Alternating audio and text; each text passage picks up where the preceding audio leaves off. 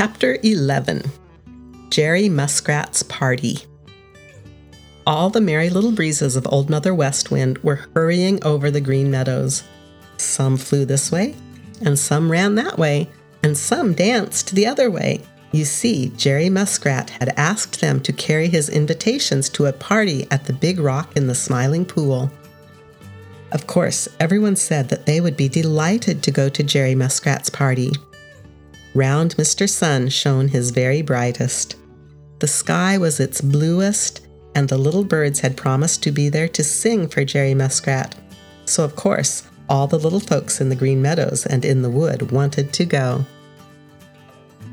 There were Johnny Chuck and Reddy Fox and Jimmy Skunk and Bobby Coon and Happy Jack Squirrel and Striped Chipmunk and Billy Mink and Little Joe Otter and Grandfather Frog and Old Mr. Toad and Mr. Black Snake, all going to Jerry Muskrat's party. When they reached the Smiling Pool, they found Jerry Muskrat all ready. His brothers and his sisters, his aunts and his uncles and his cousins were all there, such a merry, merry time as there was in the smiling pool. How the water did splash! Billy Mink and Little Joe Otter and Grandfather Frog jumped right in as soon as they got there. They played tag in the water and hide and seek behind the big rock. They turned somersaults down the slippery slide, and they had such a good time.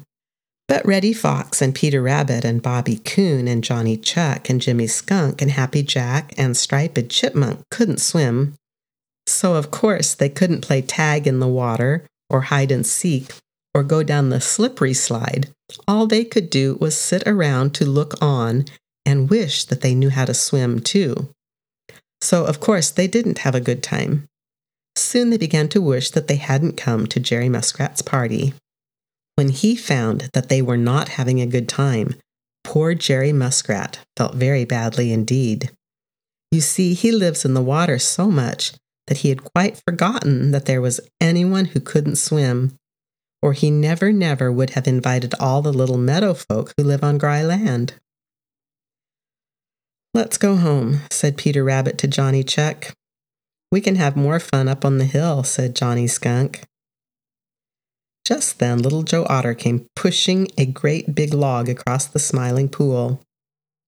Here's a ship, Bobby Coon, you get on one end, and I'll give you a sail across the smiling pool, shouted Little Joe Otter. So Bobby Coon crawled out on the big log and held on very tight, while Little Joe Otter swam behind and pushed the great big log.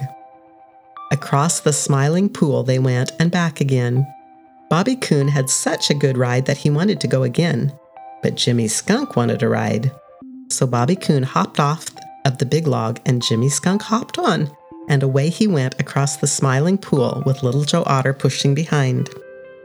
Then Jerry Muskrat found another log and gave Peter Rabbit a ride. Jerry Muskrat's brothers and sisters and aunts and uncles and cousins found logs and took Reddy Fox and Johnny Chuck and even Mr. Toad back and forth across the smiling pool. Happy Jack Squirrel sat up very straight on the end of his log and spread his great bushy tail for a sail. All the little breezes blew and blew, and Happy Jack Squirrel sailed round and round the smiling pool. Sometimes someone would fall off into the water and get wet, but Jerry Muskrat or Billy Mink always pulled them out again, and no one cared the tiniest bit for a wetting. In the bushes around the smiling pool, the little birds sang and sang. Reddy Fox barked his loudest. Happy Jack Squirrel chattered and churred. All the muskrats squealed and squeaked, for Jerry Muskrat's party was such fun.